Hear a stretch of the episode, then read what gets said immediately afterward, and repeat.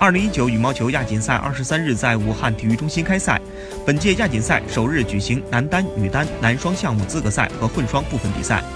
混双首轮比赛中，中国组合张楠、李英辉不敌印尼组合哈菲兹格罗尼亚，首轮被淘汰。在最新的世界排名上，中国组合位列混双项目第十五位，印尼组合位列第七。另外两对中国组合郑思维、黄雅琼、王懿律、黄东萍顺利过关。赛后采访中，张楠和李英辉均表示。之所以参加亚锦赛，是因为两人排名恰好在国羽第三位，所以获得了资格。但在即将开始的奥运积分赛中，他们将把重心放在男双和女双的比赛上。